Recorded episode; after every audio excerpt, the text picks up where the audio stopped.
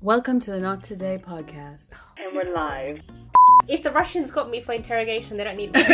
I've seen areas go from nothing to semi hipster to full gentrification. Us?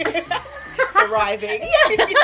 so, other than ruining your surprise, yeah. what else did you do? We walked past um, Frank Lampard's wife, Christine Blakely. Why didn't I put on an accent? She's been our first listener. Well, then we haven't actually introduced ourselves. this is Hannah. this is Victoria, aka the South one. I'm Rena, aka Daddy Issues.